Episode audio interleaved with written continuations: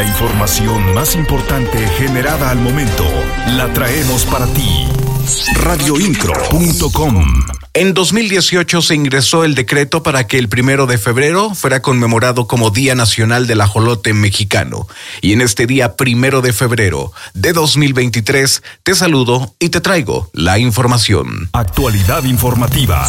Radioincro.com Durante la sesión solemne de la Comisión Nacional de Mejora Regulatoria, CONAMER, Alberto Montoya, comisionado nacional, reconoció al gobierno de Mauricio Curi como primer lugar en su indicador nacional así como por ser la primera entidad del país en sumarse al catálogo nacional de regulaciones, trámites y servicios. En su intervención, Antonio Rangel destacó la convicción y la voluntad política del gobernador Mauricio Curí para impulsar la simplificación, la desregulación, el rediseño y la digitalización tramitológica como un proyecto prioritario de su administración, el cual se traduce en más oportunidades para todos.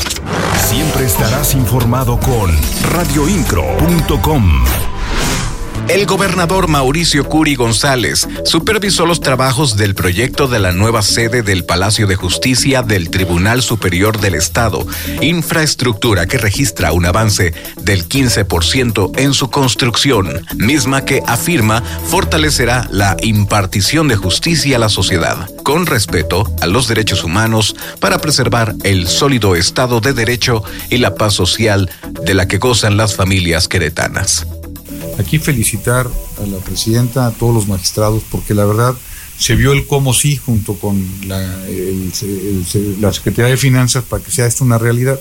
Una persona no está arriba de la Constitución y eso es lo que tenemos que estar trabajando aquí en Querétaro, porque eso es lo que vendemos en Querétaro, que se llama certidumbre jurídica. Esta nueva infraestructura se ubica en Centro Sur frente al centro cívico a un costado de el estacionamiento. Las noticias de Querétaro están en radioincro.com. Del primero al 15 de febrero iniciará la cuarta convocatoria del programa de dignificación de condominios, con el cual se prevé beneficiar a 130 en favor de la calidad de vida de más de 10.400 ciudadanas y ciudadanos que los habitan. El secretario de Desarrollo Humano y Social del municipio de Querétaro, Arturo Torres Gutiérrez, aseguró que el propósito es el de procurar entornos seguros y servicios públicos de calidad para todas las familias radioincro.com, el medio en que puedes confiar. La Unidad de Servicios para la Educación Básica en el Estado de Querétaro recuerda a las madres, padres de familia o tutores llevar a cabo a partir del primero de febrero a las 7 horas y hasta el 15 de febrero la preinscripción de sus hijos e hijas que buscan ingresar a segundo o tercero de preescolar, primer año de primaria o de secundaria, trámite que se llevará a cabo totalmente en línea radioincro.com. El diputado local del Partido Revolucionario Institucional Polo Hospital dio a conocer que estará a disposición de los trabajadores de los gobiernos municipales y estatal un amparo que les permitirá solicitar 90 días de paternidad con goce de sueldo, ya sea por el nacimiento de alguna hija, hijo o por adopción. Lamentó que esta iniciativa que presentó no sea prioridad en la actual legislatura, por lo que detalló que este amparo se promoverá a través de su equipo jurídico de manera gratuita y con total protección a los datos personales del trabajador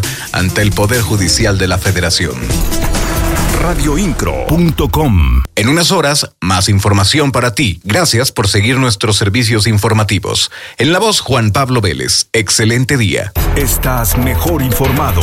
radioincro.com.